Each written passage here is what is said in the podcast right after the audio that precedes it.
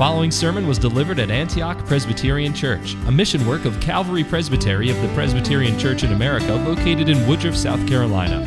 For more information about Antioch Presbyterian Church, please visit antiochpca.com or contact us at info at antiochpca.com. May the Lord bless you as you receive gracious instruction from His Word.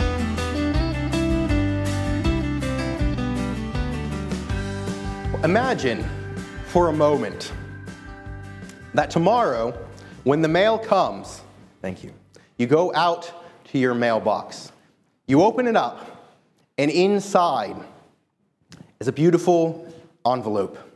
You open it up, and therein you read an invitation to visit the President of the United States. Well, you prepare to meet him, and when the day comes, you arrive at the White House to meet the President face to face. But you're wearing pajamas and slippers, and you go into his office. You kick back in your chair and place your feet up on the table, and you speak to him very casually. How long do you think that visit is going to last? Not very long, I dare say. Why? Why would he excuse you quickly? Well, you would not have shown the president the respect that the office of president deserves. You showed up very casually in pajamas. You leaned back in your chair and put your feet up and were just completely irreverent. How much more should we think of our God than we think of the president? How much more should we revere the living and true God than we respect the president? Yet, there are many, many people who even claim to trust in the Lord Jesus Christ who, who seem to have almost no reverence for God, for his holy name. We, we have a real problem in our age with reverence. And our text this evening in, in Mark chapter 11, verses 15 through 19, we see just how much reverence is required by God. Christ's great zeal in this text when he clean, cleans the temple shows the importance of revering God and rendering proper worship to him. See, Christ displays his zeal for you to revere and properly worship God. And this text also shows us the dangers of irreverence and false worship. We see here Christ displaying his zeal for the reverence and worship of God and the great dangers of irreverence and false worship. We'll look in this text at Christ's great zeal for the reverence of God in verses 15 and 16. Christ's zeal for the proper worship of God in verse 17 and, in the dangers of irreverence and false worship in verse 18 and 19. Now, this text takes place in the last week of Christ's ministry. You remember uh, on what is commonly called Palm Sunday, at the beginning of chapter 11, the Lord Jesus entered Jerusalem riding on a colt, right? The, uh, the colt of a donkey. He enters Jerusalem to great praise from people uh, who are proclaiming him as a king. And then our text takes place the next day. Christ had left Jerusalem after that first day. He, he had seen the temple. He knew what was going on, but he left Jerusalem and he went to stay in Bethany, a few miles away. And the next morning, he rose and began to make his way back to Jerusalem. And on the way, he stopped to look at the fig tree, which we read about. A fig tree which was seemingly full of life. It had leaves. If you've ever seen fig tree children, they have these big, beautiful leaves, very green, very beautiful. And Christ went to the fig tree to see if it had any fruit because it looked really good on the outside, looked beautiful on the outside, looked like it should supply great fruit. And yet, when he arrived to the fig tree, did he find any fruit? No, he did not. The fig tree was barren. It was, it was not the time for figs. And so he cursed it. And the fig tree shows us uh, an important lesson, an, an image of what Christ is going to find at the temple as well. Christ, then after the fig tree, came to Jerusalem and he entered the temple. And here he shows his zeal for the reverence of God. See, in, in, Malachi chapter 3, Malachi the prophet had prophesied about the Lord coming suddenly to his temple. And here in this text, Christ comes suddenly to his temple. The Lord has arrived. But what does he find? Well, here in this magnificent place, the beautiful temple, decked out in gold, to all external appearances, a place that should be engaged in the worship of God, a place where God's name should be greatly revered, a place that externally is beautiful. Christ finds, just like the fig tree, fruitlessness, irreverence, and false worship. We see Christ's wrath against both active irreverence or blasphemy, because that is what irreverence towards God really is. We see Christ's wrath against kind of this unknowing, uncaring blasphemy as well. Look with me to verse 15. They came to Jerusalem, and he, that is Christ, entered the temple. And he began to drive out those who were buying and selling in the temple. He overturned the monies or the table of the money changers and the seats of those who were selling doves. Here, Christ demonstrates his zeal for the reverence of God and his wrath towards those who are being irreverent, who are practicing active blasphemy. He demonstrates his wrath against people who are using the temple as a marketplace. Now, the shorter catechism, when it tells us uh, in the, about the, the third commandment, what is forbidden in the third commandment? Third commandment teaches us, or the third commandment forbids, rather, the um, abuse and profaning of anything whereby God makes himself known.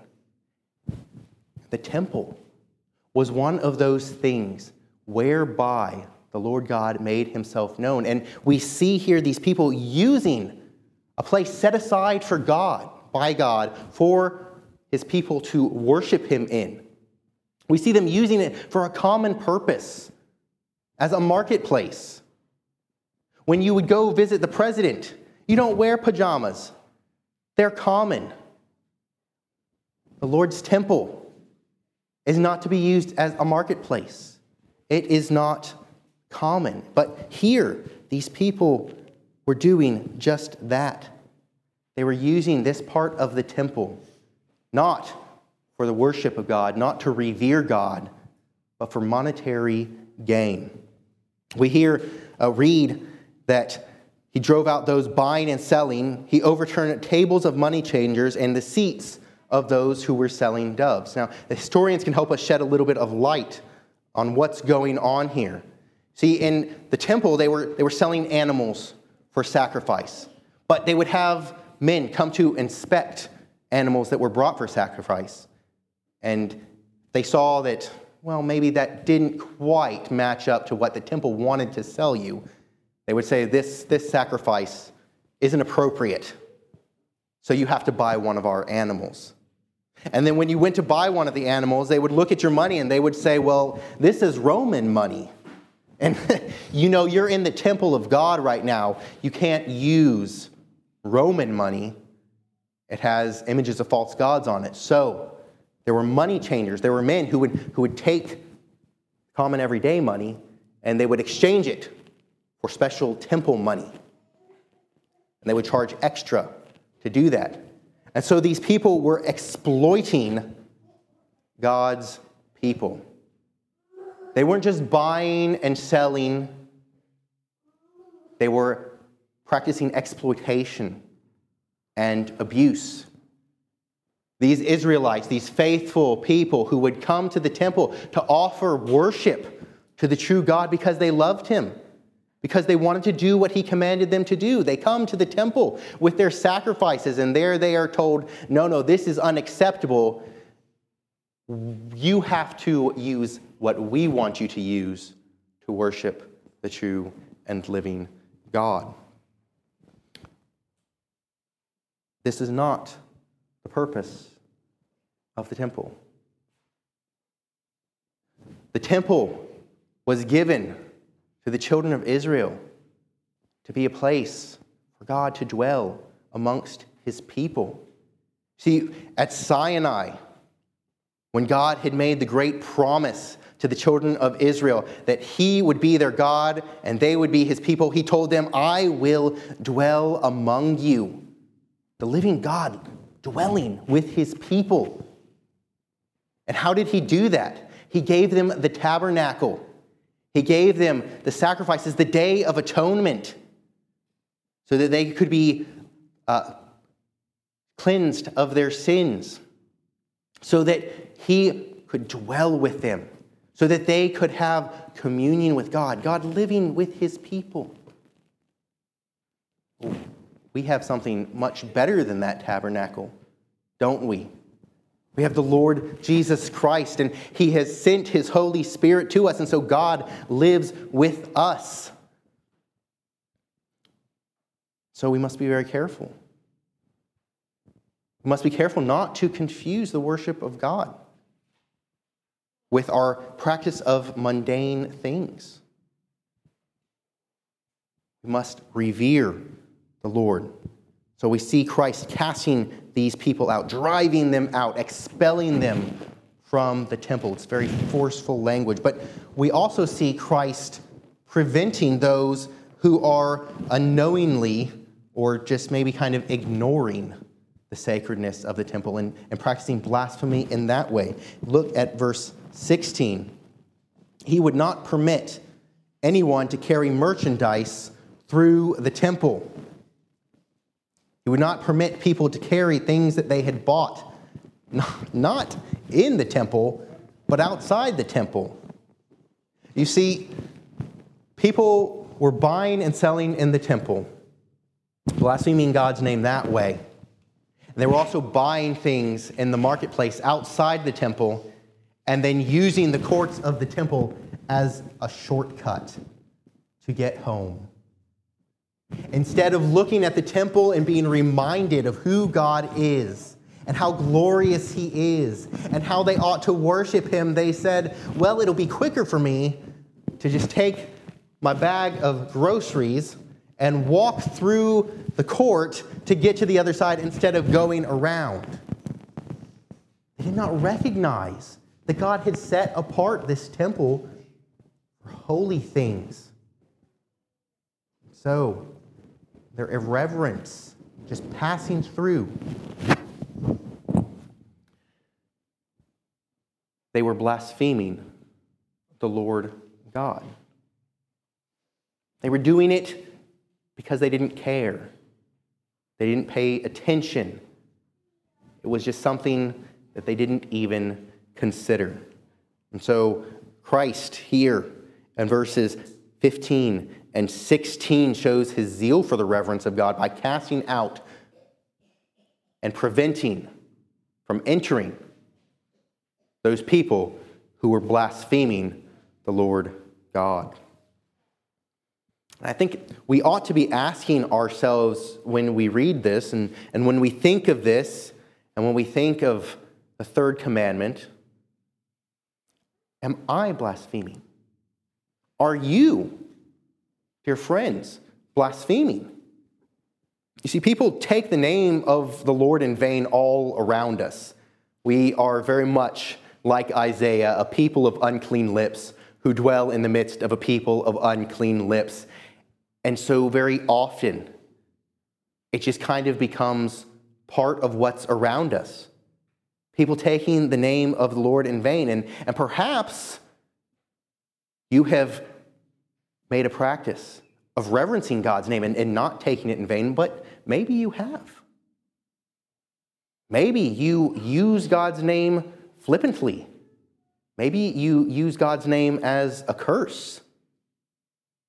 Perhaps, children, adults, you don't think you are blaspheming, but you are when you used minced oaths. Minced oaths is one of those kind of technical terms. Children, maybe you've seen your mom chop up garlic into really small, tiny pieces when she's cooking. She minces it, right? She does this, she makes it small. So maybe that little tiny piece of garlic doesn't seem very important, but when it all mixes together, it's, it's very potent. A minced oath is maybe shortening a curse or a swear word or God's name and blaspheming. There are many examples of this. And we very often say these things not thinking about the fact that when we say these minced oaths, we are blaspheming God. We are showing our great irreverence for his holy name. So I, I exhort you to, to think about that. Think about your speech and commit yourselves to speaking pure words, not taking the name of the Lord in vain. We see Christ's zeal for the reverence of God, uh, but in verse 17, we also see Christ's zeal for the proper worship of God. Look at verse 17 with me. Christ began to teach and to say to them, Is it not written, My house shall be called a house of prayer for all the nations? But you have made it a robber's den. Christ here preaches a short, uh, sort of mini sermon on two Old Testament passages Isaiah 56, verse 7, and Jeremiah 7, 11. We read Jeremiah 7. Christ here shows that these people are not worshiping properly. They have perverted the, the proper worship, the proper purposes, purpose of the temple. We see that in his words Is it not written, My house shall be called a house of prayer for all the nations? The purpose of the temple was to be a place of worship for the true God, a place for the prayers of God's people, a place where God and man would, would meet when the high priest offered the sacrifices and cried out to God for the forgiveness of God's people. Christ says that the house was to be called a house of prayer. Isaiah 56 is a beautiful passage of the great and glorious purposes of God to save not only Israel, but also Gentiles. We won't turn there now, but I, I, encourage you to go look at Isaiah 56. In there, God promises that if Gentiles love him, if Gentiles worship him, if Gentiles take the Sabbath day holy, they are one of his people. The true worshipers of God are those who love him, who revere him, who trust in his Messiah whether they be Jew or Gentile. And that was the great promise of Isaiah 56. It was to be a house of prayer for all the nations. The nations who would stream to the holy hill. The nations who would, would come to Jehovah God through Jesus Christ, the second person of the Trinity. That was the grand purpose of the temple here to not only be that place for the Israelites to worship God, but also for Gentile God-fearers to come and worship God. Now, in our age, we come to God through that great holy temple who was destroyed by humans, but was rebuilt in, in three days You know, that Jesus uses that imagery to speak of himself, that the temple would be torn down, but he would rebuild it in three days, speaking of his death and his resurrection. We come to the great and glorious God. We Gentiles come to the great and glorious God. We come to his temple. We come to our great high priest, the Lord Jesus Christ, and through him we can properly worship God.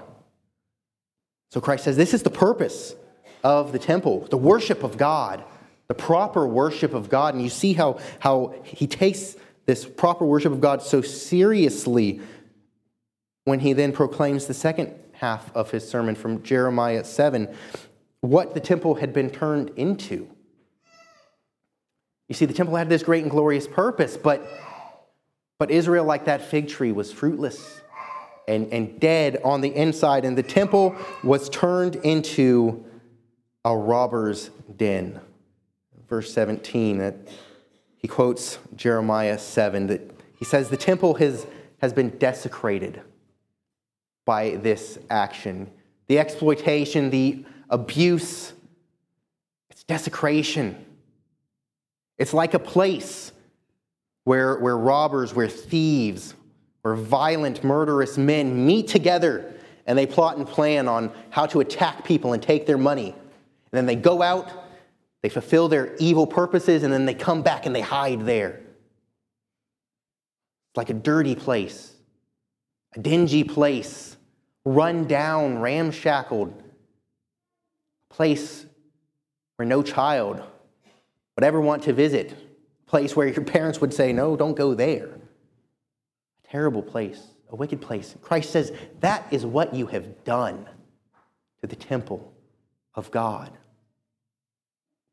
It has a great and glorious purpose, the proper and pure worship of the living and true God, and you're using it like it's a run-down robber's den. It's a place where desecration happened, and it was a place where worship was inhibited, prevented. Again, the historians shed a little bit of light.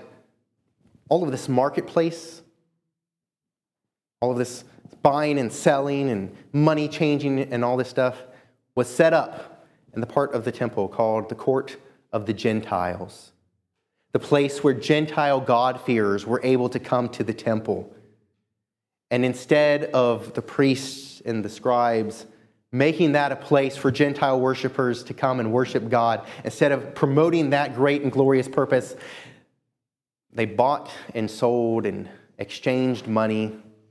They sold doves. They perverted and prevented the Gentiles from worshiping the true and living God. It's great wickedness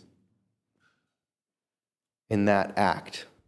And Christ shows his great zeal then for proper worship by telling them, by preaching this indicting message you, scribes and priests, are just like wicked Israel. And he also, by saying that, tells them they will be judged by the living and true God for what they have done. Just like God destroyed the temple at Shiloh and told the people in Jeremiah's day that he was going to destroy things again. Christ's words here tell the scribes and the priests and all the people standing around listening God will come judge again. This ought to take us, make us take note. Uh, this ought to make us uh, examine ourselves, to look to our own lives, to our own worship, and, and think about whether we are properly worshiping God, whether our worship is, is uh, desirable to God. You see, the Lord desires those who worship Him in spirit and in truth. He desires those who worship Him as He has told them to in His Word. That's, that's what we read in the larger catechism about the second commandment that, that there is a particular way that God wants to be worshiped. And we must worship God in that way, according to what He has said in His Word. We must worship God in spirit. We must come to the Father through our Lord Jesus Christ the Son by the power of the Holy Spirit. That is the only way that our worship is acceptable to the Lord God.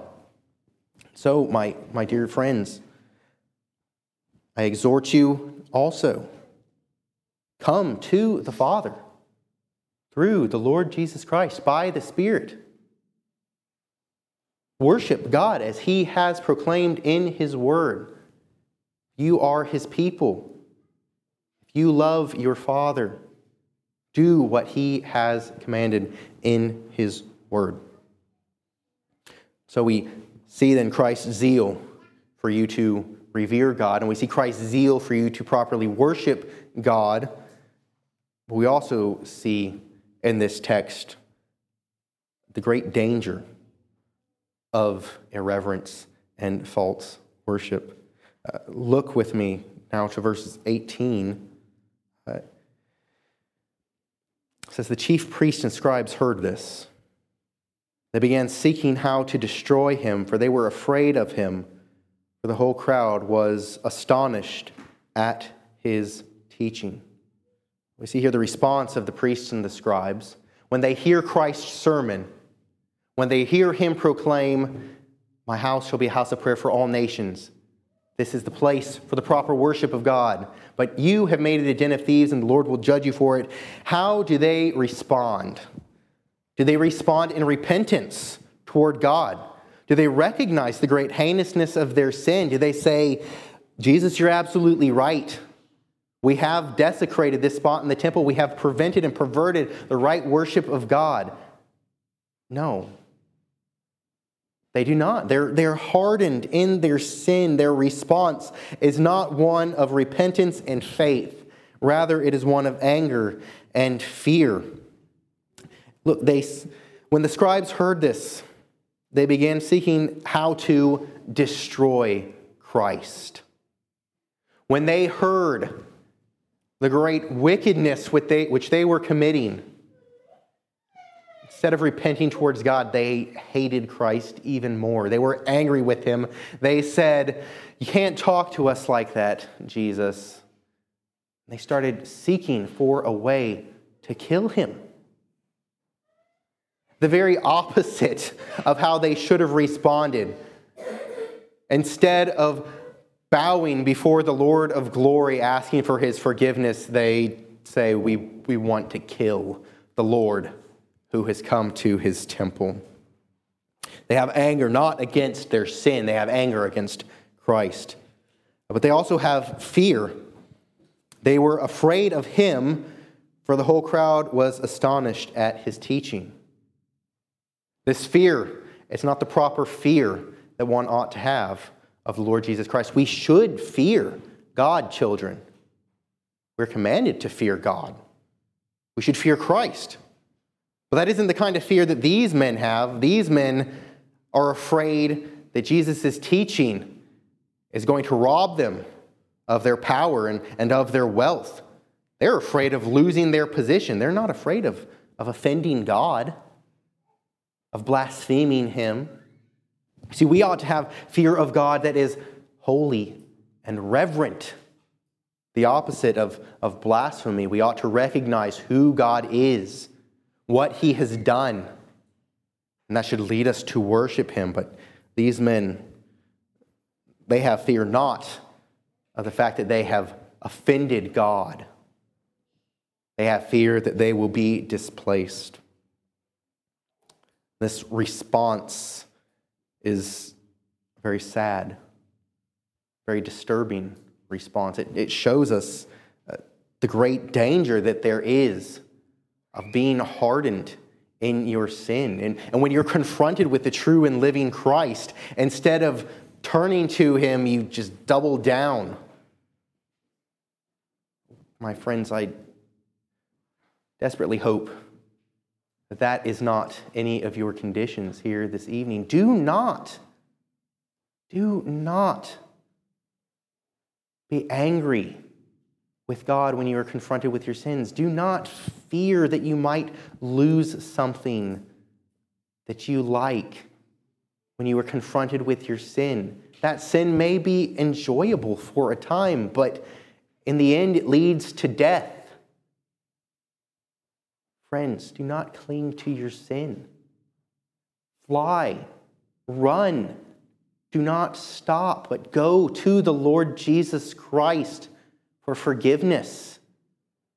Cry out to God for forgiveness. Do not be hardened as these priests and scribes were.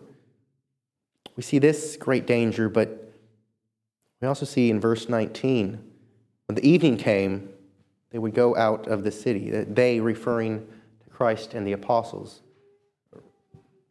Really, a better rendering of that would be he went out because it is singular. But of course, the apostles accompanied Jesus. But this is kind of a, a basic statement. It just conveys that, well, Christ went back out to Bethany after he had done this work, after he had cast out uh, these men blaspheming, after he had preached his sermon against false worship. But in another sense, the Lord, which came swiftly to his temple, the Lord of glory left. You, you remember in, in the Old Testament when the, the wicked sons of Eli took the Ark of the Covenant in the battle against the Philistines, and they were killed, and Israel was defeated, and the Philistines captured the Ark. The woman who had Eli's grandson named him Ichabod. The glory has departed. It's a mournful statement. Here we see Christ, the glory of heaven, departs the temple and his city. He, he walks away, he leaves. This too ought to cause us to think, ought to cause us to reflect, ought to cause us to, to focus on how we might revere the Lord and, and properly worship him I think it also ought to, to cause us to think about our baptism. See, we who have been baptized have the name of God placed upon us. Children of Israel were God's chosen, set apart people, and we who have been baptized have God's name placed upon us. But, children, you must Come to the Lord God in faith. You, you should make covenant with God. He has said, I will be your God. You will be my people if you come to the Lord Jesus Christ. And you must come to the Lord Jesus Christ. Don't wait. Come now, even in your youth. Even now, come to the Father through the Lord Jesus Christ and come to Him trusting that He will teach you through His Word, through the preaching of His Word, what He desires for you to do, properly worshiping Him. Come now to Him, recognizing that He is the true and living God, and He calls you. Come to Christ. Recognize that. And in reverence for God and understanding, come to Christ. Trust in Him. Look to Him for salvation. Do not Respond like the scribes and the priests. When your mother and your father, children, when they discipline you, when you do something wrong, look to that as one of God's graces, that He is teaching you the painfulness of sin and wrongdoing and teaching you to look to Christ for forgiveness. Adults, when hard times come in your life, when you are confronted with consequences for sin and wrongdoing, don't harden your hearts. Instead, go to Christ. That is the only place where you will find solace and comfort, where you will find forgiveness, which we all so desperately need. We see here in this text, then, how seriously God takes blasphemy, irreverence, how seriously he takes false worship. It is heinous in his sight. Christ casts these people out and, and preaches a condemning sermon against them. And the Lord uses this as a means of hardening the hearts of the scribes and Pharisees, of accomplishing his will, certainly. This is one of those things which would lead to the death of Christ by the hands of men. We see this great hatred that God has for sin and the great and frightening truth that impenitence for sin leads to death. we see in this cleansing of the temple how serious of a matter it is to God, both the active uh, a blasphemy of God and also the kind of unthinking blasphemy of God. Both are sinful before the Lord. And, and we see also Christ's zeal for worship, that, that we ought to properly worship God doing, uh, worshiping Him as He has commanded, worshiping Him in spirit and in truth. We see kind of a, that connection between reverence for God and proper worship. You must revere God when you worship Him, you must come to Him reverently. We see in Christ's display of His zeal we see that he desires you to revere and properly worship the God, and we see the great dangers of irreverence and false worship.